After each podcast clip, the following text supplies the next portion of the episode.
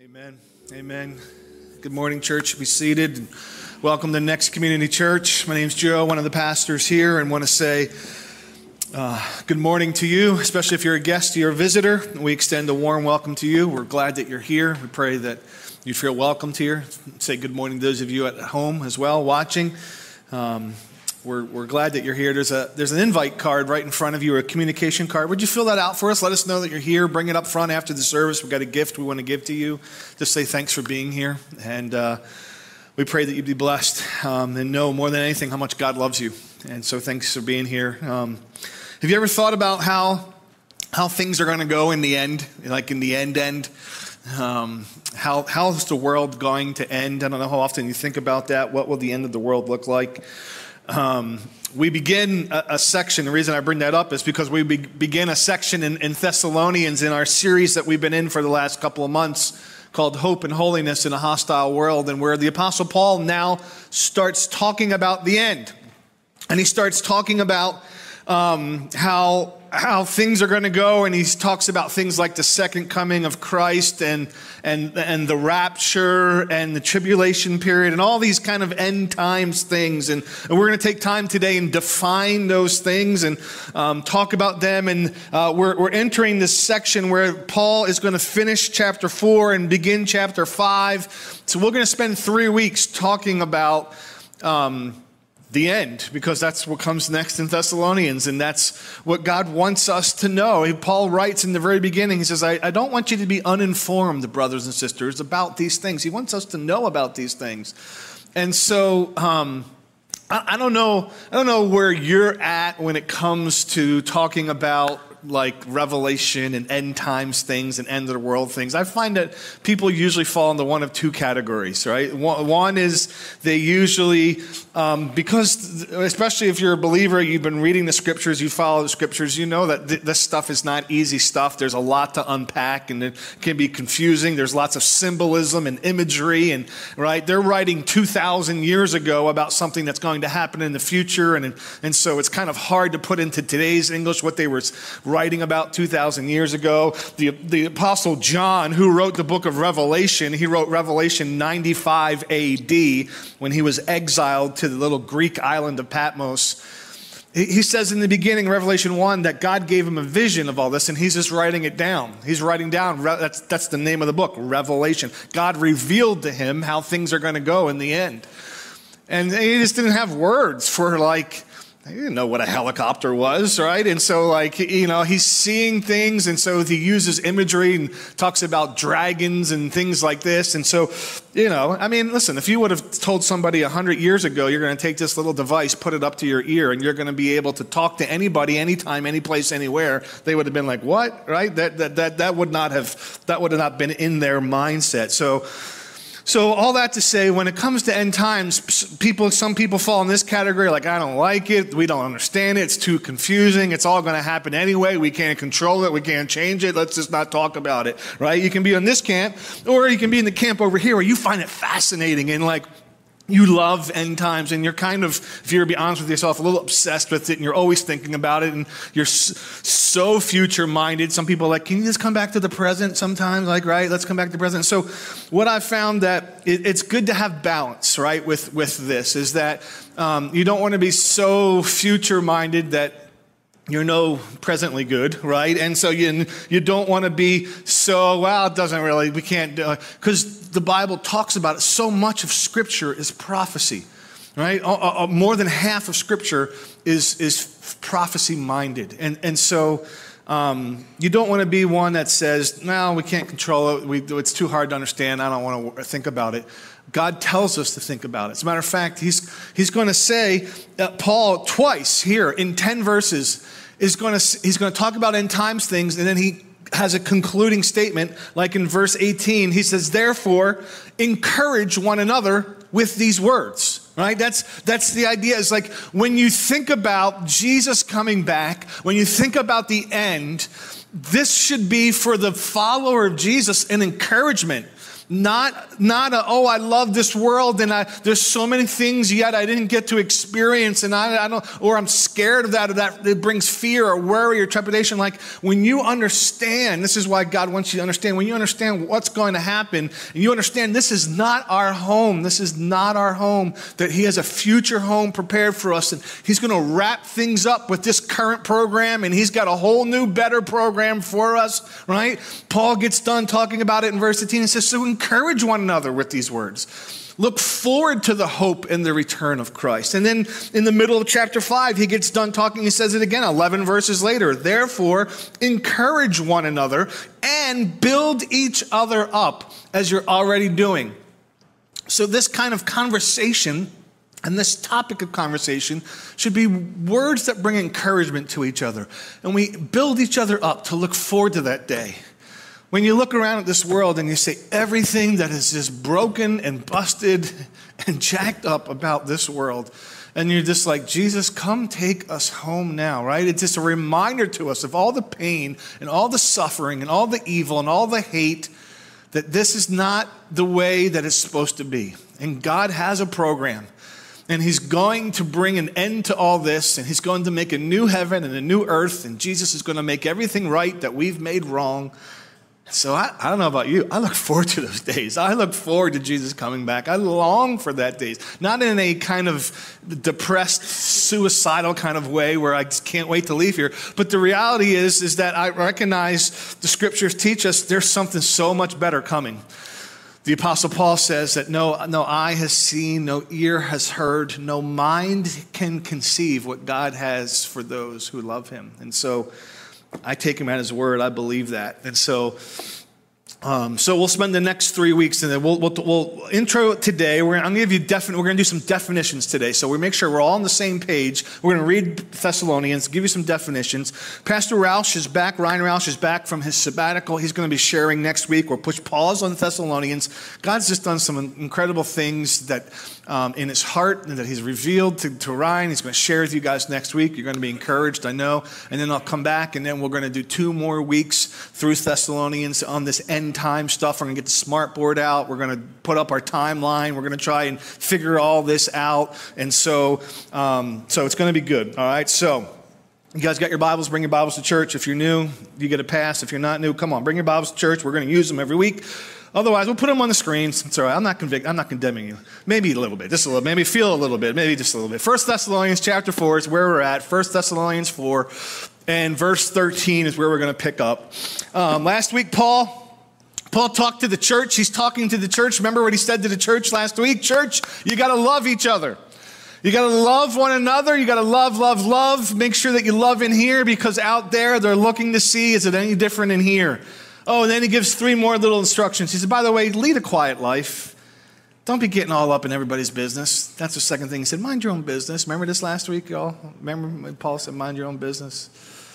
And then he said, get a job, work hard, work, work with your hands, right? We talked about how the Thessalonians in this end times discussion, they believed it. They believed Jesus was coming back like at any moment. So they quit their jobs, they quit and they went out into the community and they started getting in everyone's business and telling them Jesus is coming, all that. And Paul's like, no, no, no, no, stop, stop. Go back to your boss, ask for your job back. You got to get your job. Stop getting all up in everybody's business, right? And like, listen, the way that we're going to love, love, love, love, love, church, love in here. And so now he goes on and says, now, I, will, I'll answer your questions about the end. And so that's what he does now. He's going to answer their questions about the end. And their main question was they had loved ones that died. And now they've, they've died, they're in the ground or they're in a cave, and they're like, well, what if Jesus comes back? And what about what about Aunt Susie and, and, and what's going to happen to her? And so Paul is going to write to them about the return of Christ and the rapture of the church and what happens to those who have died and what happens to those of us that are still left standing around. And that's what he's going to talk about next. So, chapter 4, verse 13. Here we go. Long intro. I'm already nine minutes. That's a long nine minute intro. It's a long intro. All right. Y'all all right? Everybody? All right. All right. Um, we do not want you to be uninformed, brothers and sisters. We don't want you to, right? You shouldn't be over here in this camp. Ah, we can't know. I'm not going to pay attention to it. Interesting. You know what this word is for uninformed? The Greek word for knowing, knowledge, is gnosis, gnosis. Um, anytime you want to make the opposite of something in Greek, you put the prefix a in front of it. So, agnosis is without knowledge. Does it sound like another word that we use in our English? Like agnosis, ag- agnostic. You know what an agnostic is? An agnostic person? Someone who says we, we can't know. We can't know about God. We don't know. An atheist, an atheist, theism is God. Put the prefix a in front of it. Actually, for you, it'd be like this a in front of it, right? It, it, uh, atheism, a is there is no God. Atheism is there is no God, right? The, the word here, we don't want you to be uninformed, is agnosis. We don't want you to say you can't know. We don't want you to be ignorant. You, you can know, right? So this is what this is the heart. So if you lean more, I, for a lot of my life, I leaned this way over here. I'm just like, man, I don't, it's so. God's going to work it all out. I'll just go along for the ride, right? And he's like, no, no, I want you to know because what you know impacts how you should live now, right? And so he says, we want you to be, we don't want you to be uninformed. We don't want you to be agnostic. It's literally the word agnostic. We don't want you to be agnostic, saying you can't know, brothers and sisters, concerning those who are asleep so that you will not grieve like the rest who have no hope. This idea of sleep is just a euphemism. It's, it's used in a lot of cultures to just somebody who's died. They've, they've fallen asleep, right? Um, and so, um, Paul's saying, I don't want you guys to be worried about those that have died, those that have fallen asleep. Here's why you shouldn't worry about it, like, like we don't have any hope. Verse 14, he says, Because if we believe that Jesus died and rose again, in the same way, through Jesus, God's going to bring with him those who have fallen asleep. So if you are in Jesus, through Jesus, if you know Jesus, the hope of eternal life all comes by and through and with Jesus. And this is what he's saying. If Jesus died, was in the ground, and rose again to eternal life, then listen, those that are in Jesus and through Jesus, the same thing is going to happen. But listen, he says, God will bring with him those who have fallen asleep. And so when, when Jesus, this is when we put it on the time, I want you to remember this verse. We'll come back to it next week. When we put it on the timeline, when Jesus returns at his second coming, God will bring with him those who have fallen asleep. So somehow, we looked at this verse a couple of weeks ago, somehow they've got to get up in order for God to bring them with him.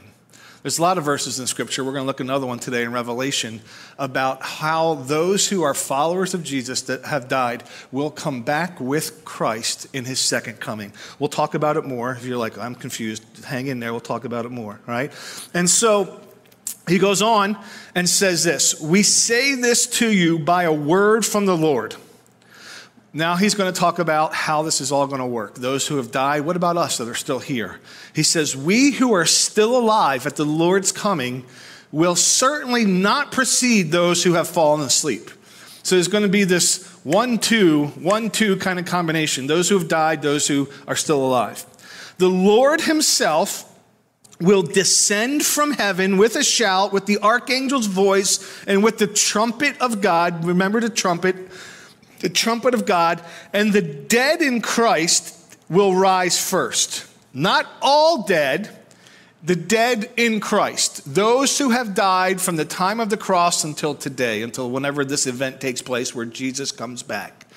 They rise first, right? Then, verse 17, same breath, then we who are still alive, who are left, will be caught up together with them in the clouds to meet the Lord in the air.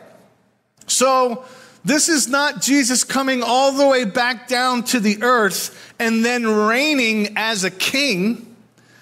In his second coming, there's dozens of passages that describe Jesus coming all the way back. So this is a different event where actually he doesn't come all the way down. He kind of stops in the clouds and we go up to him. The verse says that we're caught up to him.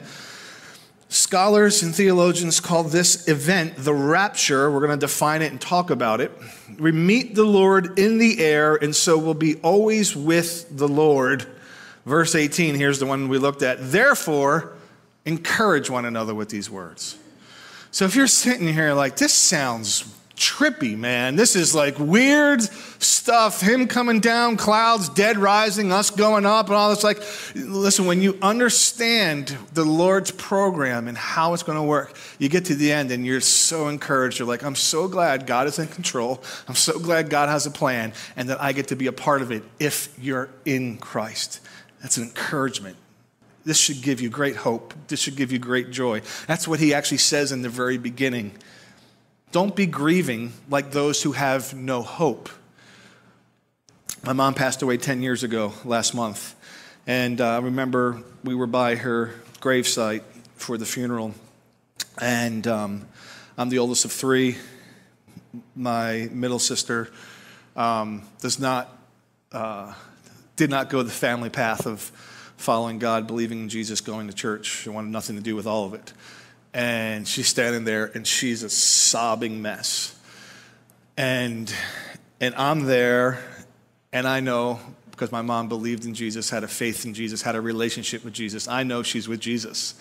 And I know she's not in this dirt grave that we're standing here at. And she looks over at me and she's like, Why are you not more upset? And I said, Because I know that she's home with Jesus and I'm going to see her again.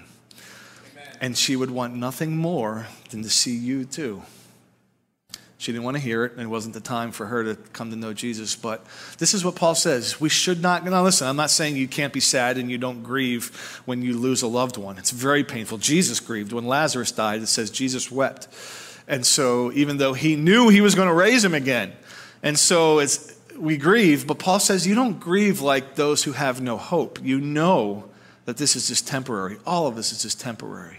I know I'm going to see my mom again. And so we don't grieve, Paul says, like those who have no hope. So be encouraged. But keep it all in mind. This is not our home. There's a plan that God's working out. And so here's what we're going to do. Since we're going to be in this section of Thessalonians for the next couple of weeks, I want to define some terms to make sure that when I say a word or when the Bible says a word, you know what it means. I know what it means. We all know what it means, and I'm saying what you think I'm saying. And so we're going to define some terms. So here's what I want to encourage you to do I want to encourage you to write these things down. Um, we don't give notes. I've told you before. You can get journals, write things down. I think it's good to take notes. It helps you to remember, it helps you to stay engaged, helps you not fall asleep, helps you to uh, a month from now be like, oh, yeah, we talked about what did God show me, teach me. So I think it's a good idea. Um, you can take a picture of it with your phone. We'll put it up there. Some of the definitions are a little wordy if you can't write fast. Uh, what I told the Saturday night crowd is we'll put all these on social media too, so you can grab screenshots of them if you want. But I think this is important because Paul said, I don't want you to be agnoso. I don't want you to be agnostic. I don't want you to be uninformed about this, so I want to inform you. So, definitions, all right? Let's define some terms, and then next week we'll get the smartboard out, or excuse me, two weeks from now, and we'll put all these words up on the smartboard and we'll construct a timeline as best as we can as to here's what we think is going to happen, all right? So, Let's define some terms. Here's the first term that the, this verse is talking about. It doesn't use this word, but it's describing this word. And the word is resurrection. The, the resurrection. Here's the resurrection the work of God in which believers are resurrected to eternal life with Him, and non believers are resurrected to eternal separation or eternal punishment apart from Him. And so, everybody is going to, who dies is going to be resurrected, right? This is taught in the Old Testament, in the New Testament, the whole Bible teaches this, right? Just a couple verses, real quick. Um, if you didn't get it down, it's okay. We're going to move on. And we'll post it again on our social, social media. Daniel 12 says this, verse 2. Daniel says, Many who sleep in the dust of the earth will awake, some to eternal life and some to disgrace and eternal contempt. Right? There is going to be a resurrection. When you die, you don't go in the dirt and stay there, that everybody is going to live forever. That is the teaching of the Bible. And you will live, you will be resurrected and live forever in one of two places, either with the Lord or apart from the Lord. The worst thing that the Lord can do, I've said this multiple times. By the way, it determines where you go. Make sure you understand this. People, right? It does not depend upon, well, I tried to be good here. I tried to do good. I tried to do good. If we could do good enough to be forever with the Lord, then the Lord didn't have to send his son, Jesus, right? So it, it has to do with did you say yes to Jesus now? Are you in Christ now? Are you have a relationship with Christ now? Not just belief in him, because listen, the Bible says the demons believe in Jesus. Like they believe he's real, they believe he's the Son of God. They have not put their faith in him, received him as Savior. They don't love him. They don't walk with him. They don't want to follow him. They're not in relationship with him. That's what it means to be a Christian. Christ is in you. And so um, that is the determining factor of whether you're going to spend it forever with God or, or forever in punishment apart from God. The worst thing God could make you do is spend forever with him was while you're down here, you didn't want Jesus, you rejected Jesus, you don't want to follow Jesus, you don't want to believe in Jesus, you don't want to obey Jesus, then the the worst hell for you would be God to make you spend forever in eternity with Jesus. Be like, why would I want to do that to you? You didn't want him now for your 70 years down here. Why am I going to have you have 700 million years up there with him? Like, and so basically, hell is God giving you what you want forever without Jesus punishment apart from God. Revelation chapter 20 says this I saw a great white throne, one seated on. This is the next, the, the, the third to last chapter in Revelation. At the final judgment, listen, there's one judge in this whole world. His name is King Jesus. He's going to sit on his throne and he's going to judge. Earth and heaven fled from his presence. God's going to make a new heaven and a new earth. This heaven and this earth is going to be destroyed. It says in Peter, God's going to destroy it by fire, it's going to burn up. Back in Genesis, he gave us a promise. He would never destroy the earth again by flood. He gave us the rainbow as a promise of that. And now, God's going to make a new heaven in Revelation, a new heaven, a new earth. This is important because in order for you to live in the new heaven, new earth, you need to have a new body, which means you have to have an old body that's resurrected into a new body. That's how this all ties in. Heaven and earth fled from his presence. New heaven, new earth. There was no place found for the old ones. I saw the dead, the great and small, standing before the throne, and the books were opened. Another book was opened, which is the book of life. And the dead were judged according to their works by what was written in the books. Verse 15. And anyone whose name was not found written in the book of life was thrown into the lake of fire. And so, listen, this is going to be the most important thing. If you get nothing else out of today, after all these terms and rapture and second coming and tribulation and end times and all this stuff that's going on, if you get nothing else, here's the most important thing you need to hear today Is your name for sure written in the book of life? Do you know Jesus? It's his book. And if you've said yes to him, then he's taken out his pen and he's written your name in his book. So when that day comes, he will know here. Not yet, not you just, ah, I, when I was nine, I prayed some prayer and then you lived like the devil for the next 40 years, right? No, no, no. That you are, Christ is in you and you are in Christ, you have a relationship with him. Your name in the book of life, right? So, I'm um, going to spend the most time here in resurrection because it's the most confusing thing, or one of the most confusing things. Um, two things I want to tell you about the resurrection. Okay, first is we're talking about the resurrection happening both those that are in Christ and those that don't believe in Christ resurrected. Those resurrections happen separately, right? We just read how when Christ comes back for this event called the rapture, doesn't come all the way down to earth, comes back, the dead in Christ rise first. And so we see that for the Christians, we are resurrected first. Right? We're resurrected first at different stages, and I'll talk about that as we put the timeline together next week. There's different stages that the Christians are resurrected. The non Christians or the non believers who've rejected God stay in the dirt all the way till the end here in Revelation chapter 20 at the great white throne, where God resurrects all of the unbelievers and they all stand before the throne of Jesus. And like the Apostle Paul said in Philippians, every knee will bow and every tongue will confess Jesus is Lord. Only then it's too late. When they stand before the king, they stand before the judge they've got no answer because they're standing before the judge who was the payment for their sin that they rejected and did not accept. And so, um, so two things about the resurrection. One, one, the believing resurrection and the non-believing resurrection happens separately. Believers happens first, unbelievers happens here at the end of time. And for the believers' resurrection, it happens in stages. And again, I'll put that on the timeline next week. So just push pause there. Be like, I don't understand that. How's that happen? Because what about the Old Testament saints who died? And, and, and, and so we're going to talk about that next week, all right? So, or two weeks from now. So you got to come back. You got to come back, all right? So, next definition. Moving faster, faster, listen faster. Here we go. Um, rapture. We got to talk about the rapture. We're going to spend a lot of time talking about that next week. What's that? This rapture is the glorious event in which Jesus Christ comes back and God snatches away all believers from the earth where we meet Jesus in the sky, right? Um, a lot of critics want to say the rapture doesn't um, happen, or they say the word rapture isn't even in the Bible, which is just a bad excuse for something. It's really bad because you know what other word isn't in the Bible? Bible. It's not in the, the word Bible is not in the Bible, right? But it doesn't mean that we don't, it's not real. It doesn't mean we don't have a Bible just because the word isn't in there. And in fact, the word rapture is in the Bible. It's just not there in our English. If you, our verse, you can go up to, I think the next slide is a verse, is it not?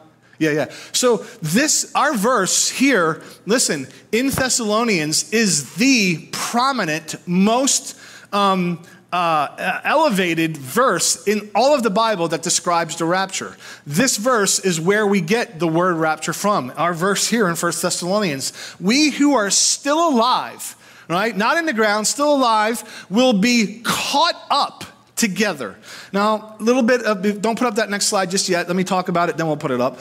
Um, the word caught up, the, the, Bible wasn't written in English, it was written in Greek, which is why I often give you Greek words because they have rich meaning behind them. The Greek word for caught up here is harpazo.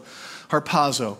Um, the Bible was originally written in Greek, and then 400 years later, a guy named Jerome translated the Bible from the Greek, the New Testament Greek, into Latin which is what our, our, Catholic friends still use the Latin Vulgate. That was the name of his translation, the Latin Vulgate. They still read from the Latin and speak the Latin. 400 AD, Jerome translated into the Latin. There's a Latin word here for caught up, or a Greek word is harpazo. The Latin word is rapio. Sounds a little bit like rapture. Now you can put up that next slide. Here's, here's, here's what that looks like. Caught up, snatch away, Greek word harpazo, Latin words rapture. It's there. The word rapture is in the Bible. It's just not in English. It's, it's in Latin. So it's, it's the word that has been carried on through and just used for the last 1600 years when we talk about the rapture that comes from the Latin, rapio. It means to be snatched away, to be caught up. And so the picture of the rapture is not Jesus coming all the way down to the earth, but it's rather Jesus coming back. And the Bible talks about this. Jesus talks about this. Jesus talked about his own coming back, right? In Matthew chapter 24, Jesus said this There's going to be two men in the field, and one will be taken and one left. Two women will be grinding grain with a hand mill. One will be taken and one will be left. Verse 42 Therefore, be alert since you don't know what day your Lord is coming. So instantly, I don't know how many millions, I don't know who are real believers in Jesus Christ, true followers of Jesus, or who just say it, but he knows. He knows who are his. But instantly, millions of people in the world are just going to disappear. You imagine the, the, the chaos and the confusion you, you, you thought the last couple years were crazy town. You, you haven't seen anything yet until millions of people just all of a sudden disappear, which is then going to set the stage for the worst seven year period that the world has ever seen. Complete confusion, complete chaos.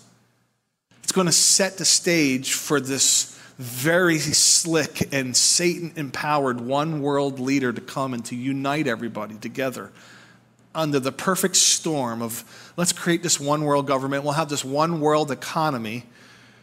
He's going to make a treaty with Israel and have supposed peace in the Middle East. I mean, it's going to seem like he's this, this unbelievable savior. Oh, by the way, you gotta, you gotta, you gotta get this mark in order to buy and sell and trade. And we'll define this period, we'll talk about this period of time. It's called the tribulation in the Bible. We'll talk about it more again in two weeks. Uh, I remember as a kid growing up, reading about the Antichrist and the mark of the beast and one world government, one world economy. And I remember thinking, that's like, that's crazy. That's going to be like in like 2300s or something like that. That's right. And then we experienced the last two years. And I'm like, that it could happen now. Everything is in place now. Is it not, church? You hear me?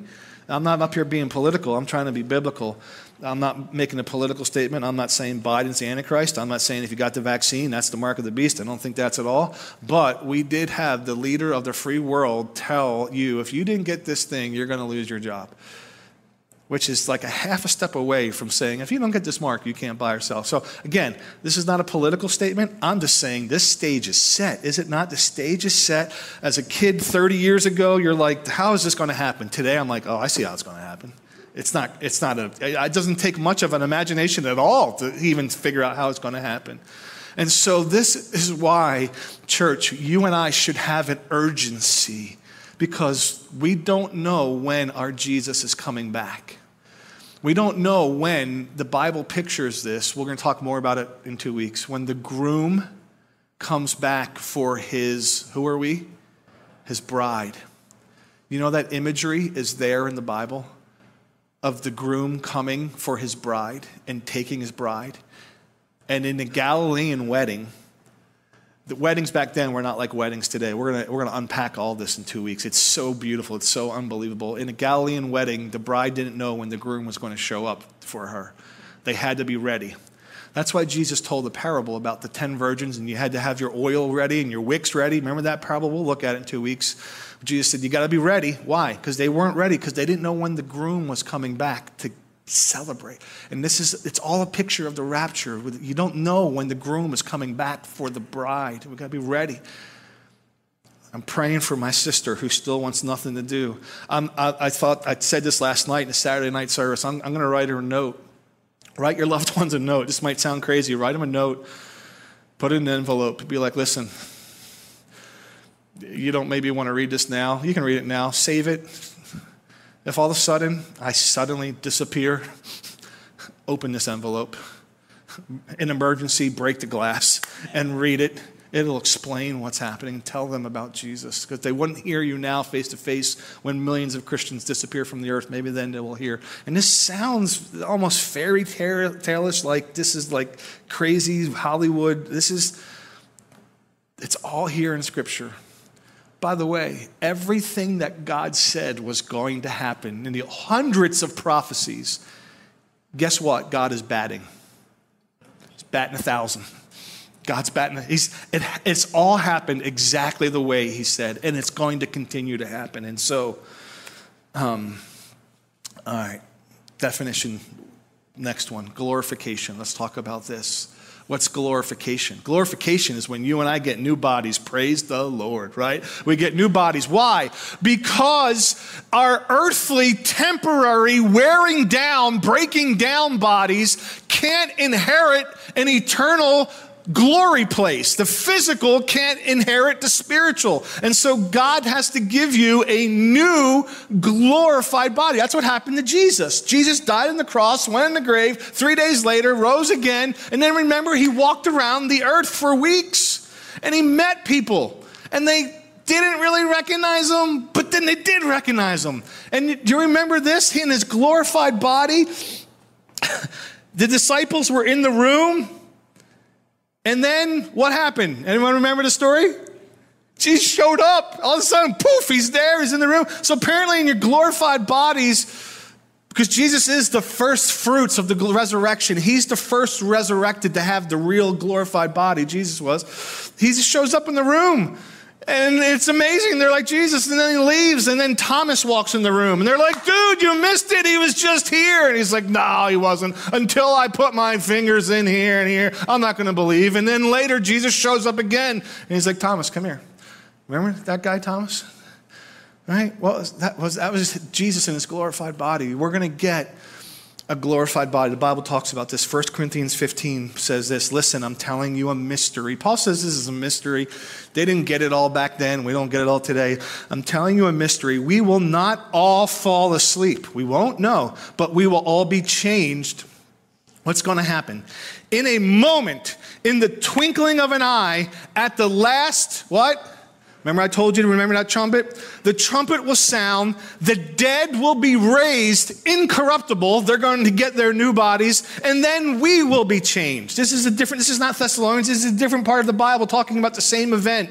For this corruptible body must be clothed with incorruptibility. I, got to get my new permanent heavenly body that will never break down, that will never need a knee replacement, that will never get cancer, that will never be sick. All of this is what God has planned for his kids as they live with him forever in glory. You get a glorified body to experience glory. For this corruptible body must be clothed with incorruptibility, this mortal body must be clothed with immortality. Oh, I can't wait. Some of you are like, Amen, give me that glorified body now. Can I get an advancement? Can I get an advance? All right? Yeah. Let's talk about the tribulation period. The tribulation period is after this rapture event happens dead in Christ rise first, then we change. We meet the Lord in the air. Again, I keep telling you two weeks. I'm, i mean it, two weeks, two, three weeks. We're going to talk about it for a couple weeks. We go up into heaven, and literally all hell breaks loose down here. And it's called the tribulation period. It's got lots of names in Scripture. Um, it's called the 70th week of Daniel. Daniel talks about it. It's called the time of Jacob's trouble where God starts dealing with national Israel again and, and is the final punishment for her thousands of years of rebellion in the Old Testament. And God also pours out judgment on the unbelieving world. Go ahead, put up the slide for tribulation. Let me give you the definition of it. It's a future seven year period of time when God will finish his discipline of Israel and execute his judgment of the unbelieving world. It's talked about in the Old Testament, it's talked about in the New Testament. This is when the Antichrist rises up, when all hell is breaking loose downhill, down here, when millions of people disappear. He's going to kind of be the answer, he's going to be the Savior.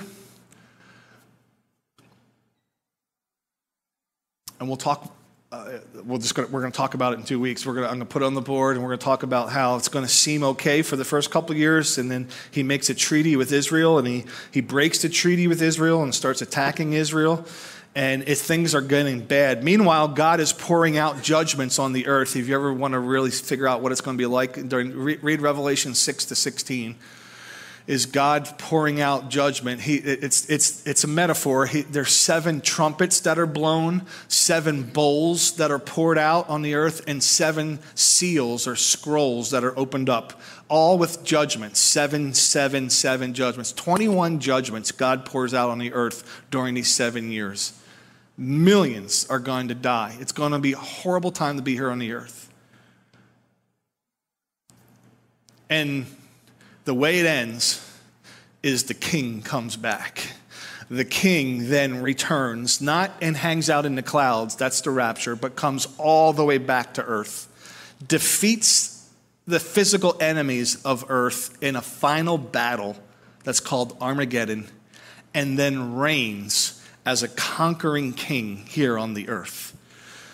And, and this is what's challenging sometimes about the scripture. While you can't be a, just a lazy, casual Bible reader, because it, it will be hard for you to understand, is that in the Bible, there are verses that describe his first coming, and there are verses that describe his second coming. The, the Jewish people were looking for this second coming kind of guy that was going to be a king, a conquering king, someone that was going to kick butt, take names, overthrow Rome, give them their freedom back, restore Israel to her former glory under the days of Abraham, Isaac, Jacob, King David. Let's get that Israel back. And then all of a sudden, Jesus shows up born of this virgin, no name woman named Mary in a no name town of Bethlehem, grows up in obscurity. All of a sudden, he's 30, he shows up on the scene and says, I'm the Son of God. They're like, no, no, no, no, no. We, we got a picture of the Son of God. Well, they, they were reading the second coming of Christ verses, not, not the first ones in Isaiah. Like in Isaiah, where he said he's going to be like a lamb led to the slaughter. He's going to be silent before his shears, right? They missed it. And, and so when you're reading scripture, you, you, you, gotta, you gotta be a good student of Scripture and understand he's talking about Christ's first coming and Christ's second coming. And then to make it even just a little bit more tricky and confusing, in the New Testament, there's verses that talk about his rapture where he comes partially down and takes us up with him, and then verses that are talking about his second coming, where he literally returns to the earth and reigns. And they sound the same, and sometimes the authors are talking about similar events, all about all of this end time stuff. Sometimes they're talking about the rapture, sometimes they're talking about the second coming. You're like, I can't figure out what's being talked about, and it can get confusing, which is why you got to unpack some of this. And we want to help you with this. So we made a chart. Uh, if you can throw up that chart, and um, we'll finish with this chart. I want to make sure you understand the difference between these two events. There are people out there that say it's one event, it's the same thing. I, I believe that there's such differences. I'm going to give you one, two, three, four, like, I'm going to give you 10 of them that, that can't be describing the same event. And then Christians love to argue about the timing of the event of the rapture. Is it before the tribulation? That's called the pre tribulation. Is it in the middle of the tribulation? Or pre wrath rapture is the end of the tribulation? And I believe with everything within me that it's before the tribulation happens. But there are good, godly people that believe otherwise, and we're not going to fight over it. They're just free to be wrong, okay? And so the rapture, we'll talk about the rapture first. I'm kidding. I'm kidding a little bit. All right. So let's let me just do this. All right. Um, and then let's have worship team. You come as I'm going through this chart. Okay. Um, again, we'll put this. It's going to be a lot to write. You can take a picture when it's all done okay? We'll put it on social media. I want you to see this. Let's talk about the rapture first. The rapture is this stealth event, right? It's going to happen suddenly, quickly, um, and it's going to be Christ seen only by us believers as we go to meet him in the air. When the second coming of Christ is Christ coming all the way down, and he comes, you can read about it Revelation 19. He comes riding in on a white horse, right? And he's coming back as the king. The rapture Christ comes for his bride and takes us to heaven. The second coming, Christ returns with his bride. And we reign for a thousand years. Read Revelation 19. It says that he comes and he comes with his saints. And guess what else it says? You get a white horse too. So you better start taking some lessons, y'all. You better get your riding boots, get your stirrups out. We come back with him. It's unbelievable. The rapture, believers are rescued from wrath.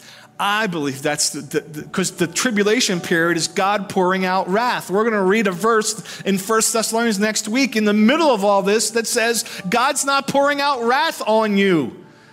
Why? Who already drank our cup of wrath that we deserve? Jesus, our elder brother, took the Father's wrath. Remember, he was on the cross. My God, my God, why have you forsaken me? What was happening? I think in that moment, God was pouring out the wrath of all of the sins and all of the guilt and all the punishment that you deserve and that I deserve, and everybody who's ever sinned in the history of the world. Jesus is taking on him. He drank the cup of his father. Remember, he's in the garden and he's praying and he's sweating drops of blood and he says, Father, if there's any other way for this what to pass? This cup, if there's any way for this cup to pass, what's talking about? It's talking about the cup of wrath, the cup of suffering that was about to happen. And so Jesus already took our cup. He already took our wrath. So that's why, and just one of many reasons why I believe in a pre-tribulational rapture that this is Jesus' bride. Uh, he's going to come. He's going to take his bride out of here before it gets crazy town. Second coming, we come back and we rule with Christ. The rapture begins a time of great distress on the earth. When Jesus comes back, the second coming, It begins a time of great peace on earth. He literally returns to the Mount of Olives in Jerusalem, and he literally reigns. It's a time of great peace and prosperity on the earth after a time of crazy town of the seven years of tribulation. The verses in the Old Testament where it says, well, the lion's going to lay down with the lamb, it's going to be, that's not talking about heaven. That, that's talking about this time when Christ comes back and reigns for a thousand years. We're going to be there in our glorified bodies. Like, how are we going to live a thousand years? Remember, you get your glorified body. You're going to be there, reigning with Jesus. It's going to be amazing. The rapture, Christ comes in the air, stops in the clouds. The second coming of Christ, he comes all the way back to the earth, down to the Mount of Olives. If you ever go to Israel, you should go. Try if you can go. Start putting your money in the cookie jar. Save up for Israel. It's an amazing. You will go and you will stand on the Mount of Olives, and you're like, this is where he went up. He went up at the Mount of Olives in Acts chapter one, and he's going to return at the same place. In the rapture, Christ comes in the clouds. The second coming, Christ comes on a white horse. The rapture is imminent, meaning it could happen at any time. Literally, he could come back for his bride at any time. Then, when that happens, you kind of got a marker. You kind of start your stopwatch, and you kind of know then the second coming is coming about some seven years later after the tribulation period. So, there's signs. Jesus said there's going to be all these signs. He's talking about his second coming. The rapture, there's no signs that precede it. The second coming has lots of signs that precede it. The rapture is a thing of great joy for believers.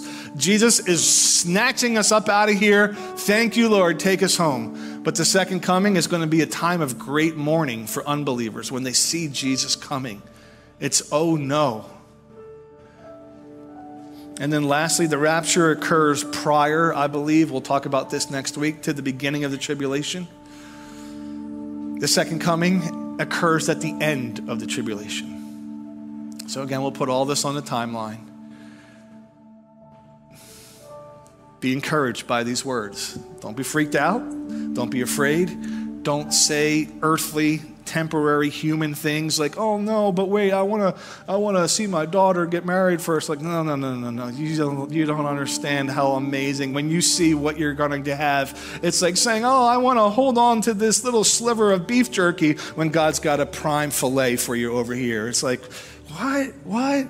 No, you don't. You don't even know. You don't even know. And so have great hope. Have great encouragement.